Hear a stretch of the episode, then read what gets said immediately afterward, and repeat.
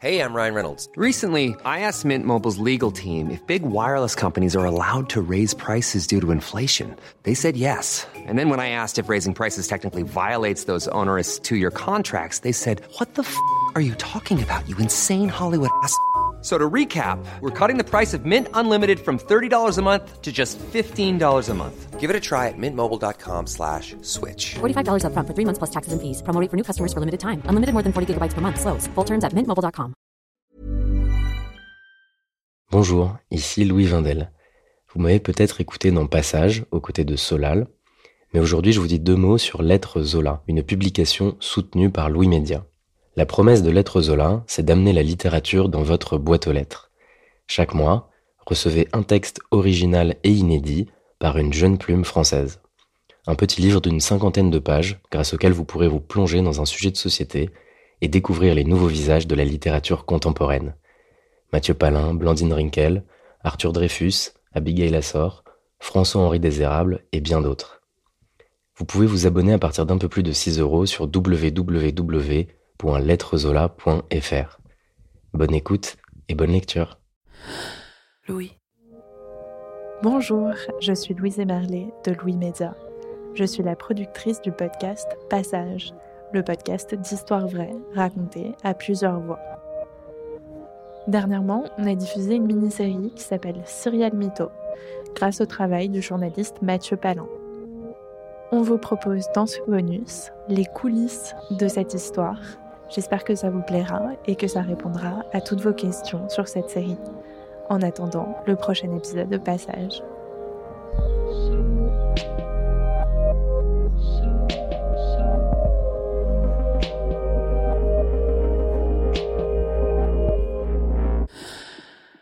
Est-ce que une question qui revient beaucoup, c'est euh, ben en fait tout simplement comment est-ce que tu es tombé sur cette, euh, sur cette histoire? Comment est-ce que ça a commencé? Mmh. Bah, en fait, euh, l'héroïne, la narratrice de cette histoire euh, principale, donc c'est Elodie. Et Elodie m'a contacté euh, après la parution de mon dernier livre, qui est sorti il y a un an, en septembre 2021, et qui s'appelle Ne t'arrête pas de courir, qui raconte l'histoire d'un athlète d'athlétisme, un coureur de 400 mètres, qui est aussi un voleur multirécidiviste qui n'arrive pas à sortir de la spirale de la délinquance il se trouve qu'Elodie, elle, est aussi une athlète. Elle court aussi euh, à haut niveau. Et euh, dans le petit cercle de l'athlétisme, elle connaissait euh, le héros de ce livre de loin, de nom, mais elle le connaissait. Et donc quand le livre est sorti, elle l'a lu.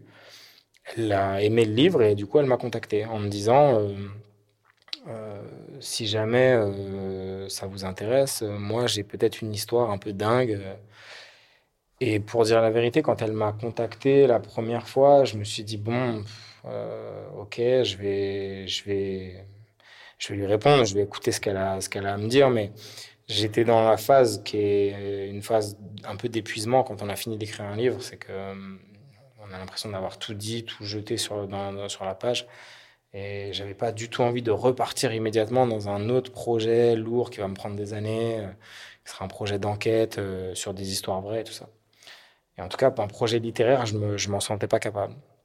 Mais je me suis quand même dit, il faut quand même, euh, avant de dire non, écouter l'histoire. Et donc, euh, je l'ai eu au téléphone une première fois.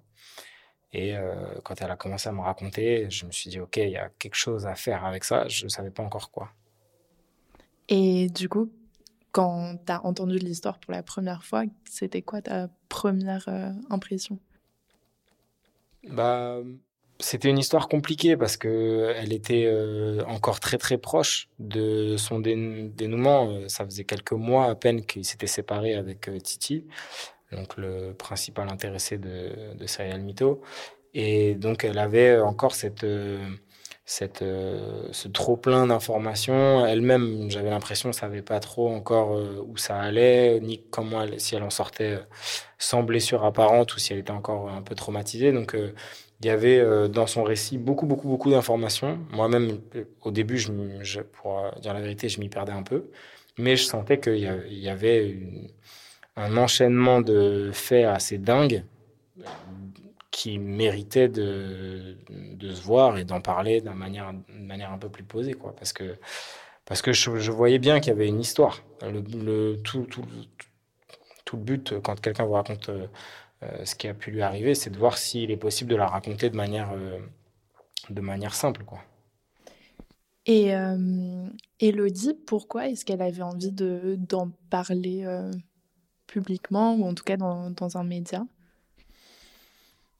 Je pense que je pense qu'elle a quand même souffert d'avoir été trompée énormément, euh, d'avoir été trompée pas uniquement au niveau amoureux, mais dans, dans le mensonge. Quand on ment à quelqu'un euh, avec qui on se marie à ce point-là, euh, on a l'impression d'avoir vécu dans, un, un, univers où tout était faux, de plus savoir si euh, s'il y a eu une seule chose euh, qui était, qui était euh, vraie dans ce que la personne a pu vous dire.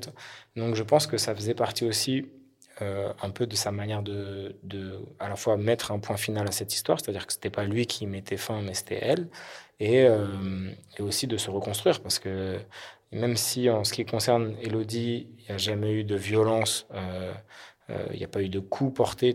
Il y a une violence qui est terrible dans cette relation et, euh, ça, laisse des traces, indéniablement. Donc euh, je pense que de pouvoir prendre la narration, de pouvoir dire ok, ça c'est voilà ce qui m'est arrivé, je pense que c'était important pour elle. Et du coup, pour toi, justement, à quel moment tu t'es dit que tu voulais plutôt en faire un podcast et, et faire entendre cette histoire en son? Bah, tout simplement en l'écoutant elle, en fait, euh, en l'ayant au début seulement au téléphone, j'entendais sa voix, je l'entendais qui me racontait tout ça, je me disais c'est c'est dommage de se priver de cette émotion-là qui passe par euh, bah, tout simplement par la voix, par l'oreille aussi. Et, et j'ai su assez rapidement qu'en fait cette histoire c'était une, histoire de d'adultère et de vie multiples. Et donc, dans ces vies multiples, il y a d'autres voix aussi qui arrivent. Euh, je, m'étais dit aussi, ça peut être intéressant en fait de, toutes les entendre euh, les unes après les autres, qui nous racontent qu'elles étaient amoureuses de cet homme, qu'elles pensaient être seules dans leur dans leur histoire d'amour, qu'elles pensaient, elles sentaient bien qu'il y avait parfois des petites choses, mais que c'était euh, l'amour quand même qui prenait le dessus, et donc elles n'étaient pas capables de le quitter. Et ça, c'est toujours plus fort quand la personne concernée vous le dit. Quoi. Donc euh, le podcast, pour moi, c'était, le moyen d'accéder à cette petite émotion-là que parfois tu peux perdre euh, à l'écrit. Et, euh, et pour toi, c'est quoi la force aussi de juxtaposer ces voix-là? Bah, ce qui était bien, c'est que j'avais pas l'impression de forcer le trait en juxtaposant ces voix, puisque euh, ces femmes se connaissaient déjà. Elles, c'est pas le podcast dans le montage qui les a fait se répondre. Elles se, connaissaient. La plupart d'ailleurs des femmes que j'ai rencontrées, je les ai rencontrées avec Elodie parce que c'est grâce à elle que j'ai pu euh, avoir accès aux autres. Euh, donc euh, euh cette, ce cœur, ce, cet, aspect un peu choral, euh, c'est pas une construction, c'est une réalité. Maintenant, elles sont amies, elles partent en vacances ensemble, elles se sont il y a une sorte de solidarité et en même temps une sororité qui s'est créée, qui est réelle. Et donc le fait de la de faire entendre ces voix dans et de les faire se répondre, pour moi, c'était naturel. Très rapidement, je les ai vues ensemble et elles riaient. Elles riaient de ce qu'elles avaient vécu, même s'il y a encore une fois des moments euh, plus dramatiques que d'autres et elles ont aussi beaucoup pleuré, mais mais euh, elles elles ont réussi à retourner cette histoire pour en faire euh, euh, quelque chose de parfois drôle euh, et aussi euh, de réussir à en faire une force en se liguant, même si le mot liguer n'est pas vraiment le bon mot, mais en se, en se, en ne se tirant pas dans les pattes, en n'essayant pas de, de jouer la carte de la rivalité, en disant tu m'as volé mon mec parce qu'en fait t'es arrivé après moi. tout ça, c'est, ça n'a pas existé. Elles se sont excusées, même dans certains cas, de, de, de réaliser qu'elles étaient arrivées après. Euh, et très rapidement, elles se sont liées d'amitié. Donc euh, ça, euh, bah, c'est encore une fois, j'aurais pas pu l'inventer spontanément. J'aurais peut-être, si j'avais dû inventer une histoire comme ça, j'aurais peut-être fait euh, s'opposer ces femmes dans la jalousie et la réalité est totalement différente. Et est-ce que du coup les autres femmes étaient tout aussi partantes pour parler, pour raconter l'histoire ou, ou du coup un peu moins? Est-ce que en fonction des unes des autres, d'où elles en étaient par rapport à cette histoire elles, elles, sont à des stades différents, c'est sûr, déjà parce que pour certaines, Titi, c'était un, un, ex qu'elles n'ont pas vu depuis longtemps, qui est de temps en temps revient comme ça par un message, qui essaye de les recontacter, mais elles ont tourné la page. Euh, Elodie, elle s'est quand même mariée avec lui euh, quand je l'ai rencontrée. Euh, Elodie, dans son frigo, il y avait encore des magnums de champagne qu'elle était censée péter pour les un an de mariage, quoi. Donc c'était quand même une histoire très récente. Et est-ce qu'elles étaient au même niveau? Non. Est-ce qu'elles étaient d'accord pour parler? Oui. Après, elles n'avaient pas toute conscience de ce que ça voulait dire au début, donc il a fallu qu'on en discute et que je leur explique. Euh, de ce que ça voulait dire de témoigner dans un podcast. Le mmh. podcast, c'est pas forcément euh, encore un mot qui est connu de tout le monde. Euh, je pense que pour certaines, elles n'en écoutaient pas. Et, et, donc, quand je leur disais, bah, en fait, ça va faire, ça va être dans un podcast, c'était pas forcément clair. ça savait pas forcément si ça voulait dire qu'elles allaient être filmées ou s'il y avait juste du son.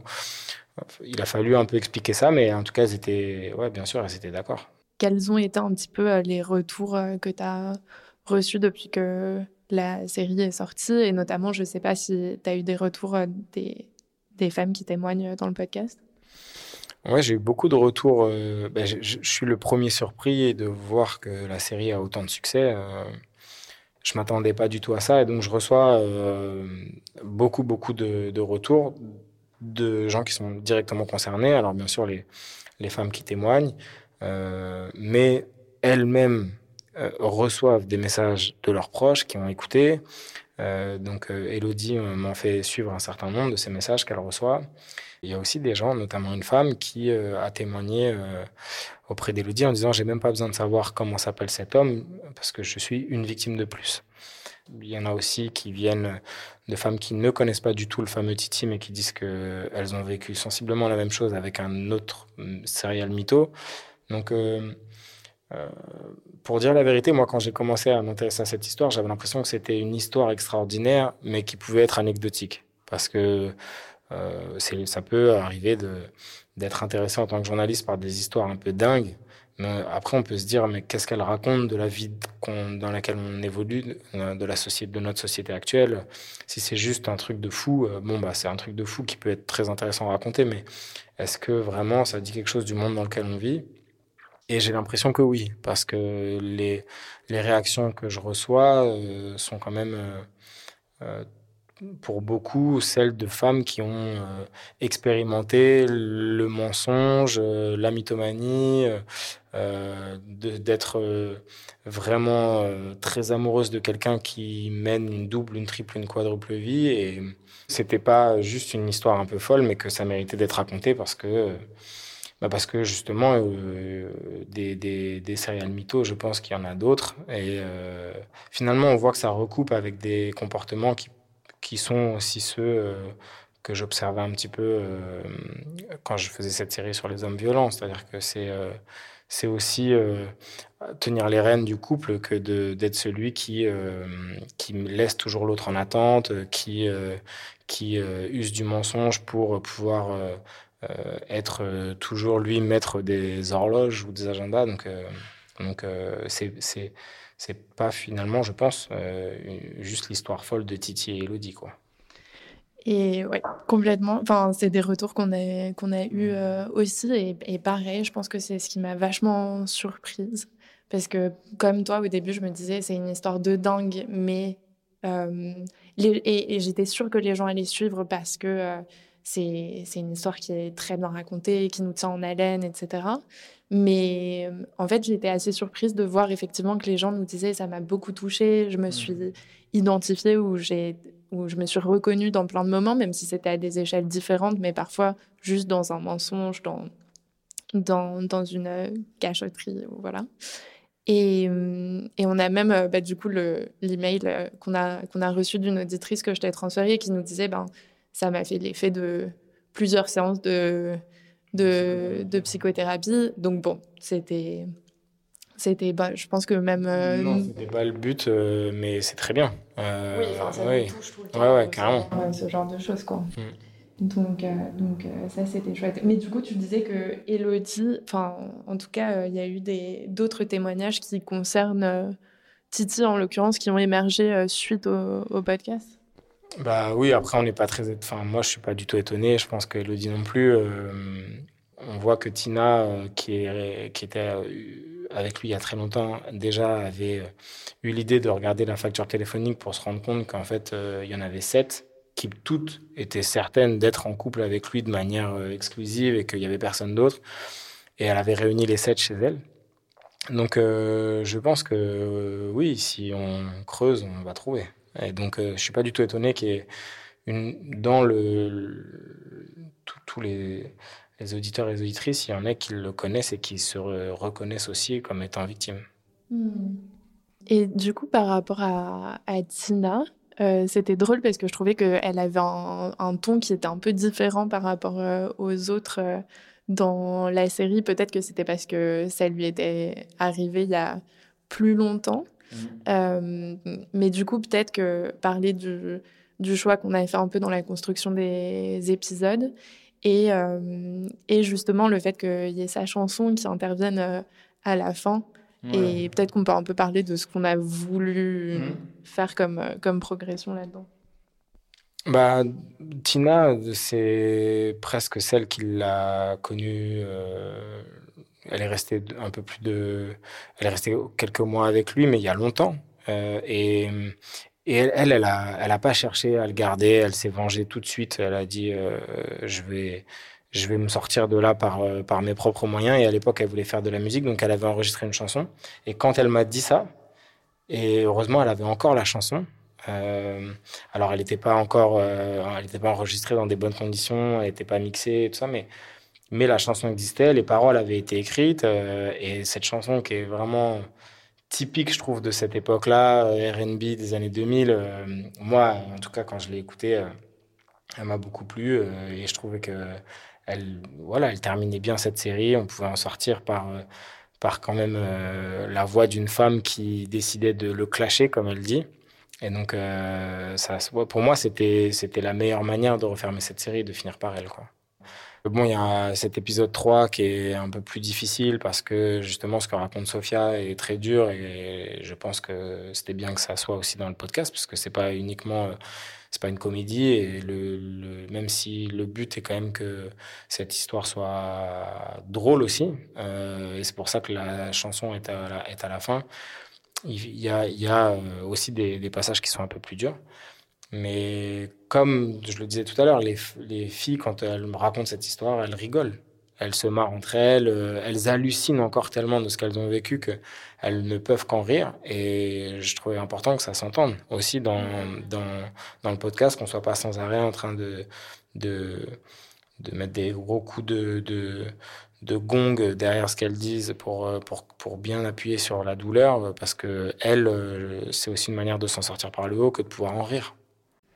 Est-ce que on peut peut-être euh, parler aussi euh, rapidement de, enfin, voilà, de, de, la manière dont tu as approché euh, Titi aussi, mmh. parce que bon, bah, c'était super important de, de le faire pour respecter le contradictoire et, et voilà, peut-être que tu peux nous donner un peu les, les coulisses de ça, sachant que dans l'épisode 3, on, on entend Mathieu du coup euh, paraphraser un petit peu le, mmh. la réponse de, de Titi.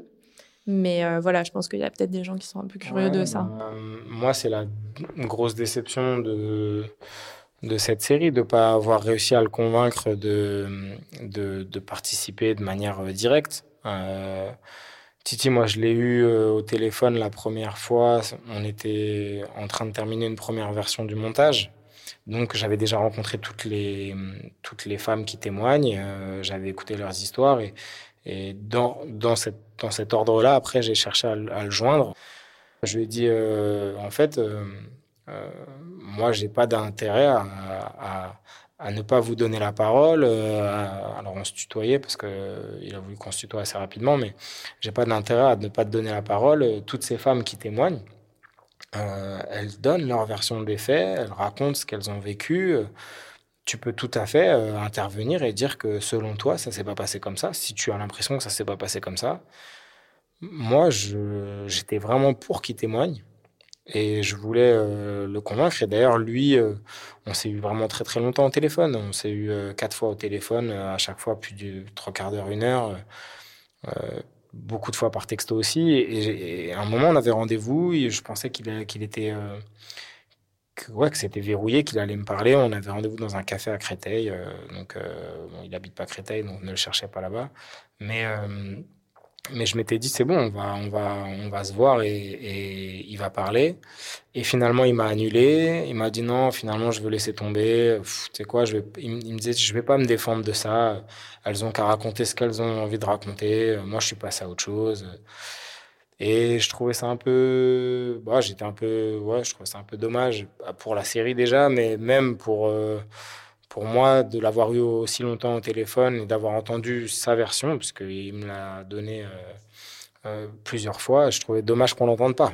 Donc euh, c'est pour ça que j'ai négocié avec lui de pouvoir, moi, dans ma voix, donner, ça tient en cinq lignes, ce qu'il a envie de donner à l'auditeur. Ce que je savais, puisque je l'avais au téléphone, c'est que entendre sa voix dans sa version de l'histoire, c'était aussi laisser aussi l'auditeur se faire son, sa propre opinion euh, euh, sur la voix de la personne, ce qu'elle dit. Euh, et, c'est sûr que dans ce cadre-là, c'est moins fort si ça vient de ma voix.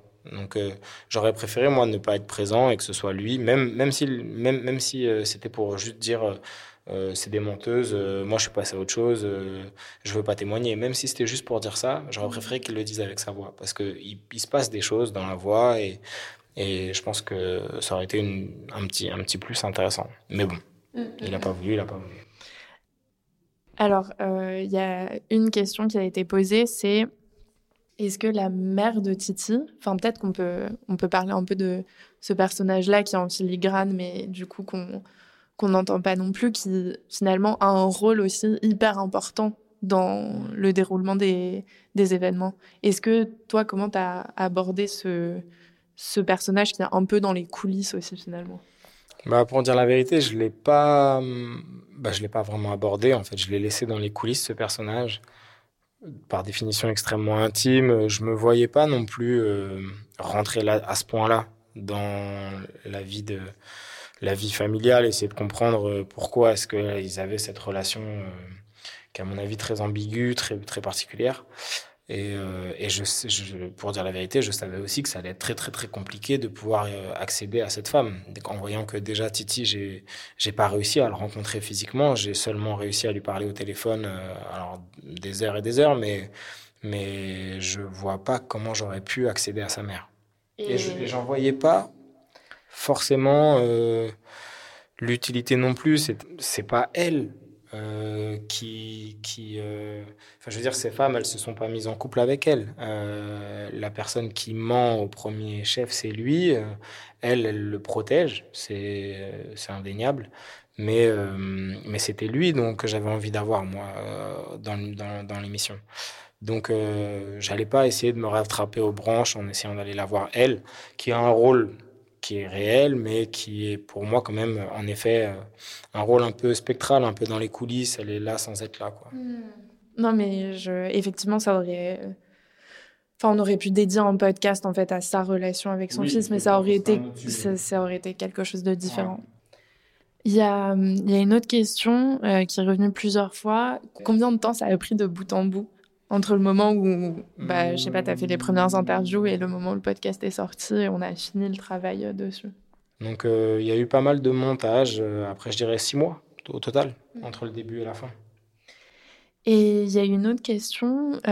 Quelqu'un demande, bon, tu pas forcément expert sur ce sujet, mais qui disait comment est-ce qu'on peut aider des connaissances qui, du coup, sont un peu dans le même cas que les femmes qui témoignent Franchement, je sais pas. Il faudrait demander euh, aux principales intéressées. Euh, Elodie, elle a demandé des, des conseils autour d'elle et euh, je pense que ses meilleurs amis étaient sincères en, en, en, lui disant écoute moi je pense pas que ce mec est capable de te tromper je vois comme il t'aime je vois comme il te regarde et puis jusqu'au jour où en fait il y avait plus à il y, avait plus à tortiller. C'était sûr et certain que, que là, euh, il y avait un énorme mensonge derrière.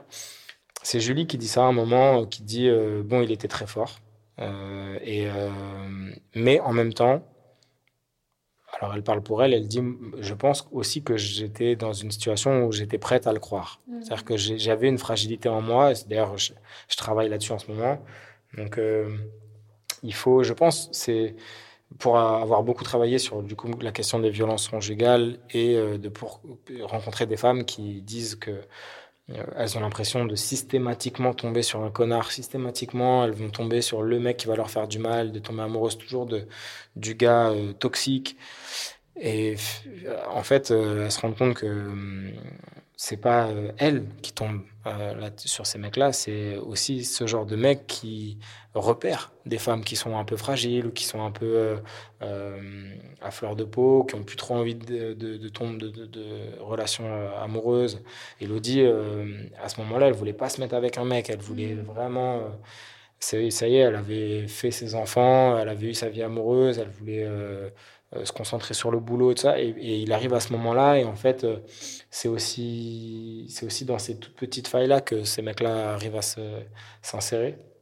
Donc, j'ai pas de conseils, juste je vois que c'est, c'est des situations qui sont finalement pas si rares que ça, quoi. Ouais. Et puis effectivement, c'est vrai que les, les conseils que lui donnent ses amis ouais. dans le premier épisode sont euh, effectivement vont dans le sens de il est tellement amoureux de toi, etc. Ouais, ouais. Et moi, par exemple, ça m'a interrogé en tant que personne qui peut être euh, bah, témoin de ça. Qu'est-ce qu'on qu'est-ce qu'on fait? Qu'est-ce qu'on doit faire euh, pour être bonne amie? De toute manière, tu peux pas forcer quelqu'un à prendre une décision, même quand, en tant qu'ami. Euh, tu sais que la bonne décision, c'est de le quitter. Il faut que la personne le fasse immédiatement et tout. Si elle a pas envie de le faire tout de suite, elle le fera pas. Et donc, euh, il faut que ça vienne de la, du principal intéressé, quoi. Elodie, euh, je pense aussi qu'elle avait, elle avait envie, comme elle dit, de payer pour voir, quoi, d'aller jusqu'au bout, de se marier. Et puis là, maintenant voilà, euh, l'épreuve, elle les a sous le nez, elle prend la décision. Et, et franchement, je, serais, je me garderais de donner des conseils. Je ne saurais pas vraiment réagir à, dans ce genre de situation. Ben, merci beaucoup, Mathieu, pour, euh, pour ton temps. Et merci à tous d'avoir suivi ce live Instagram où on, on, discutait un petit peu des coulisses de la série Serial Mytho que vous pouvez écouter dans le podcast Passage, donc, euh, qui est le podcast d'histoire vraie de, de Louis Média. Et, et, du coup, ben, je peux que vous en encourager à aller écouter euh, aussi les autres épisodes de Passage et à nous laisser vos commentaires, vos, à nous écrire pour nous envoyer vos retours. Euh, on est toujours euh, content de les, les, lire, de vous répondre. Donc, euh, donc voilà, merci beaucoup en tout cas pour, pour tous les retours qu'on a eus sur, sur cette série. Merci beaucoup. Merci d'avoir écouté cet épisode bonus de passage. Je vous propose qu'on se retrouve dès la semaine prochaine pour un nouvel épisode de Passage, le podcast Histoire vraie de Louis Média. À très vite.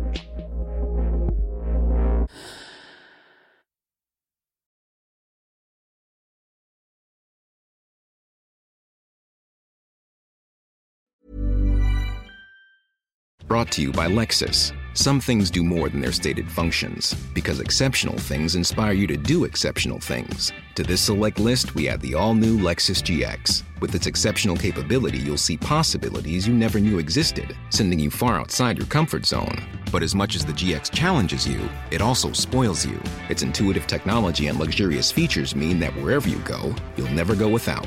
Live up to it. The all new Lexus GX.